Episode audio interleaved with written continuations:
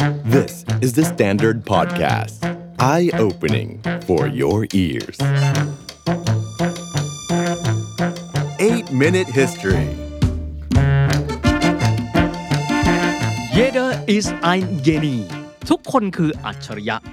Aber wann du einen Fisch danach beurteilst, ob er auf einen Baum klettern kann, wird er sein ganzes Leben glauben, dass er dumm ist. ถ้าคุณตัดสินปลาจากการที่ว่ามันปีนต้นไม้ได้หรือเปล่า มันก็คงเชื่อไปตลอดชีวิตว่ามันโง่ นี่คือหนึ่งในอมตะวาจาครับของบุคคลแห่งศตวรรษที่ 20 ของนิตยสาร Times ชายผู้พิชิตรางวัลโนเบลในปี 1921 ชายที่คิดค้นทฤษฎีทางฟิสิกส์ ที่เปลี่ยนโลกนี้ทั้งใบไปตลอดกาลประวัติของชายผู้ผ่านสงครามโลกสองครั้งผู้นี้อัลเบิร์ตไอน์สไตน์ เกี่ยวโยงกับประวัติศาสตร์สำคัญสำคัญของโลกใบนี้อย่างใกล้ชิดครับ เพราะเขาไม่ใช่แต่เพียงแค่นักฟิสิกส์อัจฉริยะของโลก แต่ยังเป็นผู้ที่รักในสันติภาพ ผู้ใส่ใจในสิทธิมนุษยชน และมิติหนึ่งที่มากไปกว่าวิทยาศาสตร์ และฟิสิกส์แต่ก่อนอื่นเลยครับต้องบอกก่อนนะครับว่าคนส่วนใหญ่รู้จักเขาในนามของผู้ให้กำเนิดทฤษฎี อันเป็นพื้นฐานของระเบิดปรมาณูที่ทำลายฮิโรชิมาและนางาซากิ หลายคนตีความว่าเขาคือผู้สร้างระเบิดปรมาณู และจะบอกว่าเขาเป็นผู้รักสันติภาพนั้นได้อย่างไร อันที่จริงครับ เขามีบทบาทแต่เพียงแค่การส่งสัญญาณให้สหรัฐอเมริกานั้นทำอะไรบางอย่าง เกี่ยวกับความทะเยอทะยาน และความพยายามของนาซีเยอรมัน ที่กำลังพัฒนาระเบิดปรมาณูแต่ตัวเขาเองครับไม่ได้ถูกร่วมอยู่ในโครงการพัฒนาระเบิดปรมาณูหรือโครงการ Manhattan Project นั้นแต่อย่างใด นอกจากนี้ครับ สมการพลังงานคือผลคูณระหว่างมวลและความเร็วแสงยกกำลังสองหรือว่า E เท่ากับ mc square ที่เราพูดกันตลอดนะฮะ ไม่ใช่สูตรการสร้างระเบิดครับ แต่เป็นสูตรการคำนวณอนุภาพการทำลายล้างของระเบิดปรมาณูมากกว่า และเขาเองครับยังเป็นคนที่บอกให้โลก หาวิธีร่วมกันในการควบคุมการใช้พลังงานปรมาณูเพื่อป้องกันไม่ให้เกิดโศกนาฏกรรมอย่างที่เกิดขึ้นที่ฮิโรชิมาและนางาซากิอีกด้วยครับเรามาดูประวัติศาสตร์ของ อัจฉริยะผู้นี้กันบ้างครับอัลเบิร์ตไอน์สไตน์ครับเกิดในปี 1879 ที่เมืองอูลมที่แคว้นบาเดนเวือร์ทเทมแบร์กครับ สมัยที่เยอรมันณเวลานั้นเป็นจักรวรรดิเยอรมัน ประเทศกำลังพัฒนาที่กำลังพัฒนาตนเองให้ทันสมัยทัดเทียมกับเจ้าโลกอย่างสหราชอาณาจักรด้วย ครอบครัวของไอน์สไตน์ครับย้ายไปที่มิวนิกและสวิสตามลำดับ ตัวเขาเองเรียนจบที่สวิสนะครับ แต่ด้วยเกรดที่ไม่ได้สูงเป็นพิเศษสักเท่าไหร่ แต่ว่าเขาเป็นคนช่างสังเกตครับ มีวัตถุสองชิ้นที่ฝังใจเขา และนำไปสู่ทฤษฎีสัมพันธภาพ ชิ้นแรกคือเข็มทิศ อันเป็นของเล่นที่พ่อเขาให้ และตัวเขาตั้งข้อสงสัยว่าทำไมหนอ เข็มจึงพุ่งไปยังทิศเหนือตลอดเวลา และชิ้นที่สองที่ทำให้เขาเข้าใจว่าหนึ่งในมิติที่มีความสำคัญของสสารทั้งปวง ไม่ใช่แค่กว้าง ยาวสูง แต่ยังมีเรื่องของเวลา ก็นั่นก็คือนาฬิกาที่เมืองเบิร์น ซึ่งเป็นนครหลวงของสวิตเซอร์แลนด์ด้วย ก่อนที่จะเดินหน้าพูดถึงประวัติของเขาครับ ขอที่จะใช้พื้นที่ตรงนี้อธิบายเรื่องของความสนใจของเขาในเรื่องของการเคลื่อนไหวของแสงครับ ที่จะนำไปสู่ตัว C หรือว่า Celeris อันเป็นภาษาละติน หรือว่า Lichtgeschwindigkeit หรือว่าความเร็วแสงที่อยู่ในสมการ E เท่ากับ mc square ในเวลาต่อมา ก่อนที่จะเล่าถึงแม้ว่าประวัติศาสตร์ 8 นาทีจะไม่ใช่ฟิสิกส์ 8 นาทีนะครับ หลายคนตั้งคำถามว่า ความเร็วแสงอยู่ที่เท่าไหร่ ความเร็วแสงเป็นสิ่งเดียว ที่ไอน์สไตน์บอกว่าเป็นความเร็วที่คงที่ไม่ว่าจะวัดอย่างไรก็ตาม อยู่ที่ 299.7 ล้านเมตรต่อวินาที หรือบางคนเรียกง่ายๆว่า 3 0 0 0 0 0กิโลเมตรต่อวินาทีนั่นเองครับ ตัวเองครับไอน์สไตน์อยากทำงานเป็นนักวิทยาศาสตร์ครับ แต่ด้วยก่อนที่ว่าเกรดของเขาระหว่างที่เรียนนั้นมันไม่เอื้อมหน่วยครับ ก็เลยต้องหางานทำเป็นสมีนในสำนักงานจดสิทธิบัตรที่เมืองซูริกระหว่างนั้นเขาเขียนบทความทางวิชาการว่าในเรื่องของฟิสิกส์อยู่หลายชิ้นงานด้วยกัน โดยเฉพาะมีงาน 4 ชิ้นในปี 1905 ซึ่งงานเหล่านั้นเรียกกันว่า Annus Mirabilis นั่นก็คือปีแห่งความมหัศจรรย์ โดยในปีนั้นเขาเขียนชิ้นงาน 4 ชิ้นงาน และส่งไปที่สถาบันวิทยาศาสตร์ที่เยอรมัน ใจความของเอกสารทั้ง 4 ฉบับนั้น ต่อมาได้รับการพัฒนาและพิสูจน์เป็นทฤษฎีฟิสิกส์สมัยใหม่ เล่าคร่าวๆนะครับว่าใจความของ 4 ฉบับนั้นร่วมกันแล้ว เชื่อแบบนี้ครับว่า ปรากฏการณ์การเคลื่อนไหวของวัตถุต่างๆนั้น ขึ้นอยู่กับตำแหน่งของผู้สังเกตการณ์ที่ภาษาเยอรมันเรียกว่า Beobachter สิ่งเหล่านี้มีผลต่อการรับรู้การเคลื่อนไหว ทิศทางและความรวดเร็ว เว้นแต่เพียงเรื่องของการเคลื่อนไหวของแสงและความเร็วของแสง นอกจากนี้ เรื่องของการผนวกอย่างที่ได้เรียนครับ มิติเรื่องของเวลาเข้าไปในสมการฟิสิกส์ซึ่งแต่เดิมมี 3 มิติ กว้าง คูณยาว คูณสูงสำหรับไอน์สไตน์แล้ว เชื่อว่า เวลากว้าง ยาวและสูง รวมเป็น 4 มิติ เรียกกันว่าการอวกาศ หรือภาษาเยอรมันคือ Zeitraum ภาษาอังกฤษคือ time and space เข้าไปในหลักฟิสิกส์กันด้วย ดังนั้นตัวแปรเรื่องของเวลาจึงเป็นสิ่งที่มีความสัมพันธ์ และนำไปสู่การตกผลึกของทฤษฎีสัมพันธภาพในเวลาต่อมาครับ ย้อนกลับไปครับที่งานเขียนทางฟิสิกส์ของเขา 4 ชิ้น ในยุคที่เขาเรียกกันว่าปี 1905 Annus Mirabilis ครับ ผลงานชิ้นนั้นถูกส่งไปที่เยอรมัน แต่ไม่มีใครตอบรับครับ แต่เหมือนกับว่าของดียังไงก็ต้องมีคนเห็นครับ เพราะนักฟิสิกส์ชื่อดังของเยอรมันที่มีชื่อว่า Max Planck อ่านบทความของเขาแล้วรู้สึกว่าชายคนนี้ไม่ธรรมดา ด้วยความที่แพลงครับเห็นความสามารถของเขา จึงได้มีการเชิญเข้ามาครับ ที่สมาคมวิจัยไคเซอร์วิลเฮมเพื่อวิทยาศาสตร์ หรือ Kaiser Wilhelm Gesellschaft für Förderung der Wissenschaften ถือเป็นสถาบันที่รวมนักวิทยาศาสตร์หัวกะทิของเยอรมันในยุคนั้นเข้าไว้ด้วยกัน และที่นั่นเองครับทำให้เขาได้พบกับเพื่อนรักอีกหนึ่งคน เพื่อนคนนี้เป็นนักเคมีนะครับ ที่มีชื่อดังมากในเยอรมัน ชื่อว่าฟริตซ์ฮาร์เบอร์นอกจากที่เป็นนักเคมีที่ตัวเขาให้ความเคารพแล้วฟริตซ์ฮาร์เบอร์ยังให้ความช่วยเหลือเขาอีกหลากหลายเรื่อง รวมถึงเรื่องการสางปัญหาครอบครัวกับภรรยาของเขา ที่มีชื่อว่ามิเลวามาริชเป็นชาวเซอร์เบีย น่าสนใจครับ มิเลวาคนนี้เป็นผู้หญิงเก่งประจำยุคครับ เพราะว่าเธอเรียนฟิสิกส์และคณิตศาสตร์ที่เดียวกันกับไอน์สไตน์ และเป็นคนที่อยู่เบื้องหลังการ solve หรือการแก้สมการต่างๆ ของไอน์สไตน์มาโดยตลอด เธอตัดพ้อมาตลอดชีวิตว่าความสามารถของเธอนั้นไม่ได้ด้อยไปกว่าไอน์สไตน์ ไอน์สไตน์ไม่สามารถที่จะได้รับรางวัลโนเบล ถ้าหากว่าไม่มีตัวเธอกันด้วย และสิ่งเหล่านี้การที่ไอน์สไตน์พยายามพาเธอเนี่ยหลบไปอยู่ข้างหลังเขาตลอดเวลา ทำให้ครอบครัวของเขาระหองระแหงจนกระทั่งนำไปสู่การหย่าร้างในเวลาต่อมากันด้วย กลับมาที่ผลงานฟิสิกส์ของเขากันต่อครับหนึ่งในสมมติฐานด้านฟิสิกส์ของเขานะครับคือการหักล้างทำลายล้างสมมติฐานเดิม ที่โลกเชื่อกันมายาวนานกว่า 250 ปี คือเรื่องของการมีอยู่ของแรงโน้มถ่วงของเซอร์ไอแซคนิวตันท่านฟังไม่ผิดนะครับไอน์สไตน์ตั้งสมมติฐานทางฟิสิกส์ว่าโลกนี้ไม่มีแรงโน้มถ่วง ปัญหาคือถ้าแบบนั้นจะอธิบายได้อย่างไรว่า เวลาเราออกไปนอกโลกตัวเราลอยได้ แต่เวลาเราอยู่ในโลกเราอยู่บนพื้นโลกได้ไอน์สไตน์เชื่อแตกต่างครับไอน์สไตน์ไม่เชื่อว่าโลกใบนี้ มีแรงกระทำบางอย่าง ที่ทำให้สสารต่างๆ นั้นอยู่บนพื้นโลก หรือสิ่งที่ลอยขึ้นไปจะต้องตกลงมาบนพื้นโลก เขาเชื่อว่าปรากฏการณ์นั้นเกิดขึ้นจากการที่โลกนั้น มีพื้นผิวที่เป็นทรงกลม ผิวโลกมันโค้งเพราะโลกมันกลมทำให้สสารต่างๆ ยืนอยู่บนพื้นโลกได้ ในขณะที่พื้นผิวของจักรวาล หรือการอวกาศนั้น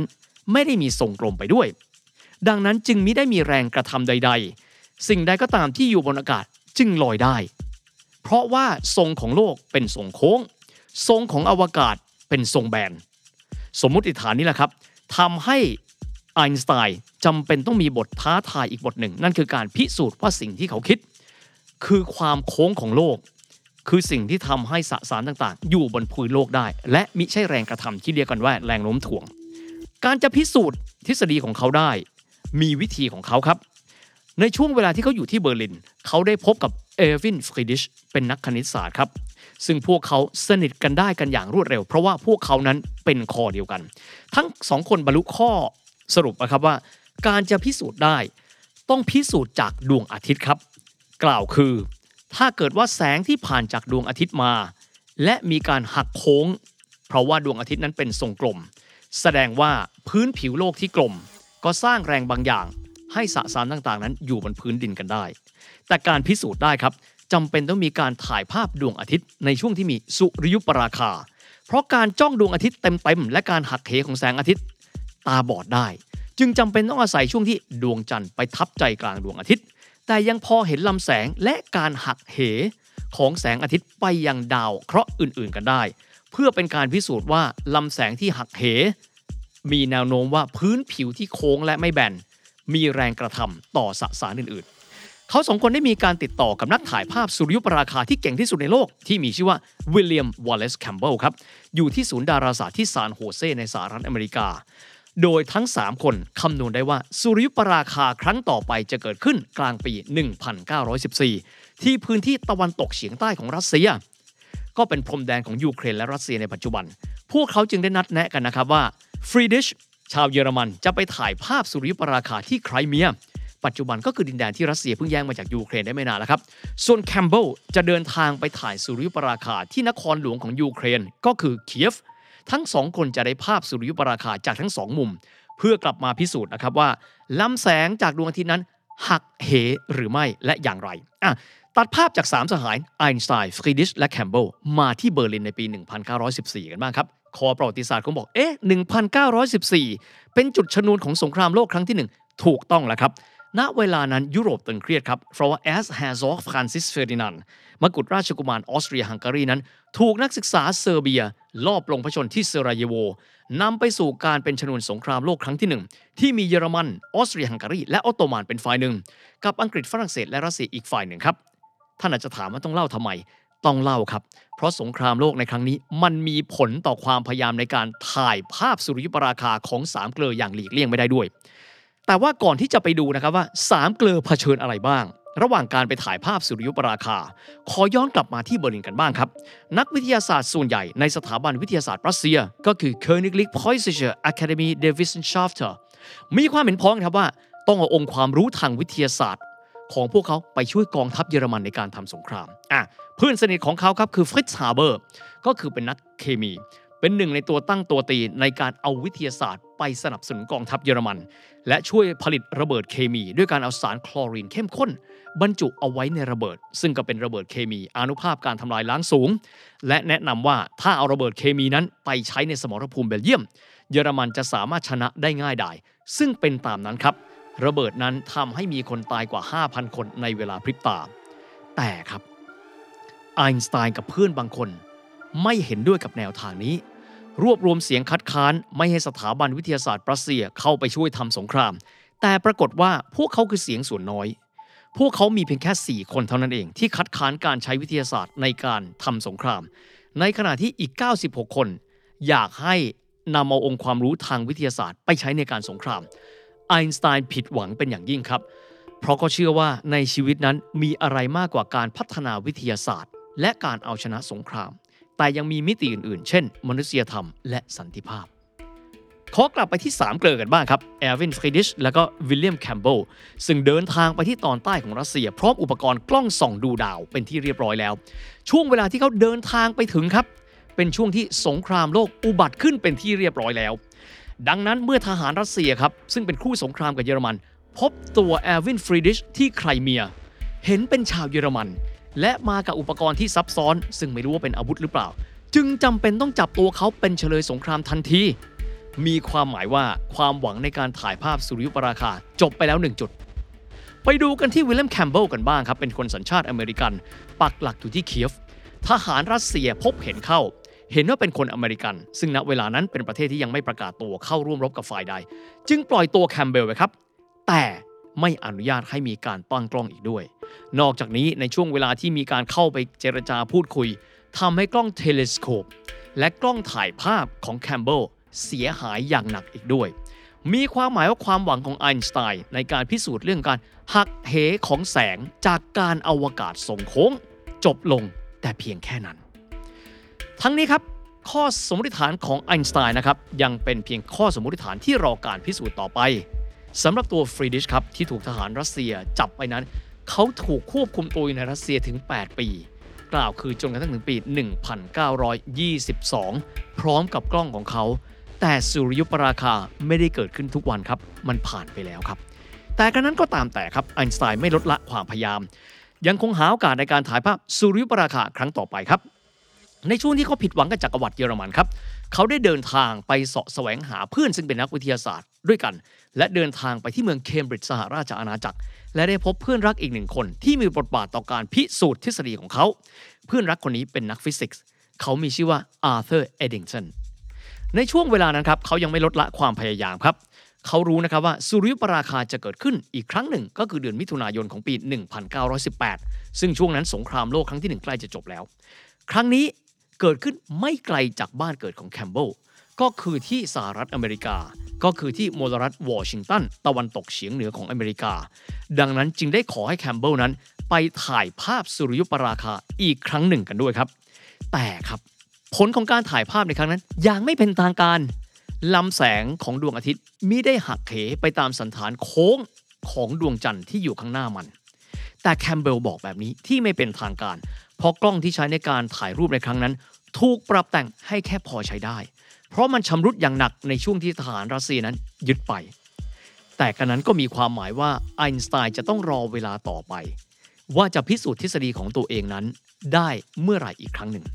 สิ้นสุดสงครามโลกครั้งที่หนึ่งครับเยอรมันพ่ายแพ้สงครามโลกจักรพรรดิวิลเฮมที่ 2 สละราชบัลลังก์ เยอรมันก้าวเข้าสู่ยุคประชาธิปไตยไวมาร์ไอน์สไตน์ยังคงเดินหน้าในการที่จะพิสูจน์สมมติฐานของเขาต่อไปครับ และพบนะครับว่าในช่วงเวลานั้น จะมีสุริยุปราคาที่เกิดขึ้นได้ที่ตะวันตกของแอฟริกาครับ ครั้งนี้อาร์เธอร์เอดิงตันเดินทางจากเคมบริดจ์ใช้เวลา 10 สัปดาห์ ผ่านป่าเขาลำเนาไพร เพื่อต้องการภาพเพื่อที่จะพิสูจน์สมมติฐานของไอน์สไตน์ครั้งนี้ครับไม่เสียเปล่านะครับ เพราะว่าเอดิงตันได้ภาพสุริยุปราคามา แต่ปัญหาคือผลที่เขาได้ กับผลที่แคมเบลได้ มันแตกต่างกัน แต่กระนั้นครับ ทั่วโลกเทน้ำหนักไปที่ผลการพิสูจน์ของเอดิงตันมากกว่า มีความหมายว่าทฤษฎีเรื่องของการไม่มี ซึ่งแรงโน้มถ่วงของโลกของไอน์สไตน์ถูกพิสูจน์เป็นที่เรียบร้อยไปแล้ว แต่กระนั้นเรื่องไม่จบแต่เพียงแค่นี้ครับ โลกทั้งใบยังบอกว่า ขอให้มีการพิสูจน์ เมื่อมีสุริยุปราคาครั้งต่อไป เราต้องพิสูจน์ให้ได้ว่า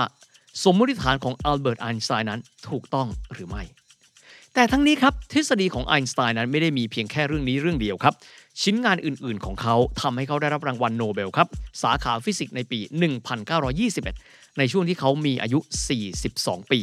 แต่น่าสนใจครับตัวเขาได้แต่รางวัลนะครับเพราะว่าเงินรางวัลจำนวนมากมายครับ เขาจะต้องโอนเงินให้กับอดีตภรรยาของเขา คือมิเลว่ามาริชทั้งหมด เป็นคำสัญญาครับ ที่บอกว่าหากวันหนึ่งไอน์สไตน์ได้รางวัลโนเบลแล้ว เงินทั้งหมดเขาจะต้องมอบให้กับมิเลว่ามาริชทั้งหมด เป็นทุนในการเลี้ยงดูบุตร 2 คนกันด้วยสำหรับชีวิตสมรสของไอน์สไตน์นั้น ถือได้ว่าเขาเป็นคนที่เจ้าชู้พอสมควรครับเขาได้มีการแต่งงานใหม่กับลูกพี่ลูกน้องของตัวเองที่มีชื่อว่าเอลซาเลอเวนทาล กลับมาที่เรื่องการพิสูจน์สุริยุปราคาครับมันยังไม่จบนะครับในปี 1922 ครับแอร์วินฟรีดิชนั้นถูกปล่อยตัวกลับมาจากรัสเซียครับ ณ เวลานั้นพวกเขายังคงหมกมุ่นอยู่กับการดูว่า ที่ไหนจะมีการเกิดสุริยุปราคากันอีก และพวกเขารู้ครับว่าสุริยุปราคาครั้งต่อมาคือปี 1922 นี่เอง แต่ครั้งนี้ครับ จากการพิสูจน์สมมติฐานของนักวิทยาศาสตร์ ที่ชนะรางวัลโนเบล ไม่ได้มีแค่กล้องตัวเดียวหรือ 2 ตัวครับ นักดาราศาสตร์ได้มีการส่งทีมช่างภาพไปถ่ายถึง 7 ทีม ในบริเวณออสเตรเลียกันด้วย โดยที่ได้ไปปักหลักที่บริเวณฝั่งตะวันตกเฉียงเหนือของออสเตรเลีย หลังจากที่มีการถ่ายภาพแล้วในครั้งนี้ครับ พบว่าแสงอาทิตย์นั้นหักเหตามพื้นที่มีทรงกลมของดวงจันทร์ที่อยู่ข้างหน้ามัน โดยผลนี้เห็นได้ชัดเจนจากภาพ ของกล้องทั้ง 7 กล้อง ยืนยันตรงกันว่า มีการหักเหของแสงตามทรงโค้งสันฐานของดวงจันทร์ มีความหมายว่าโลกได้ทฤษฎีใหม่แล้ว โลกใบนี้ไม่มีแรงโน้มถ่วง ทฤษฎีของนิวตันที่เชื่อกันมา 250 ปี ได้รับการพิสูจน์ผิด ทฤษฎีของไอน์สไตน์มาแทนที่อัลเบิร์ตไอน์สไตน์กลายเป็นโฟกัสของโลกเป็นที่เรียบร้อยไปแล้ว แต่ครับ ณเวลานี้โลกก็ยังเชื่อว่าเรามีแรงโน้มถ่วงกันอยู่ อยู่ในสมการฟิสิกส์ต่างๆ ก็จะพบว่ามีคำว่าแรงโน้มถ่วง มีความหมายว่า สูตรต่างๆ นั้นยังคงอยู่ ถึงแม้ว่าต้นทางของการที่ทำให้วัตถุเคลื่อนที่ เช่น เคลื่อนที่ในเชิง projectile เคลื่อนไหวในวิถีโค้ง จะเป็นสาเหตุของการที่พื้นผิวของโลกเป็นทรงโค้ง มากกว่าการที่มีแรงกระทำที่มีชื่อว่าแรงโน้มถ่วง นั่นแหละครับ เป็นส่วนหนึ่งนะครับของประวัติของอัลเบิร์ตไอน์สไตน์แต่ครับ หลังจากการที่พรรคนาซีเยอรมันเอาชนะการเลือกตั้งในปี 1932 ชีวิตของอัลเบิร์ตไอน์สไตน์ไม่เหมือนเดิมอีกต่อไป เราติดตามได้ในตอนหน้าครับ The Standard Podcast. Eye opening for your ears.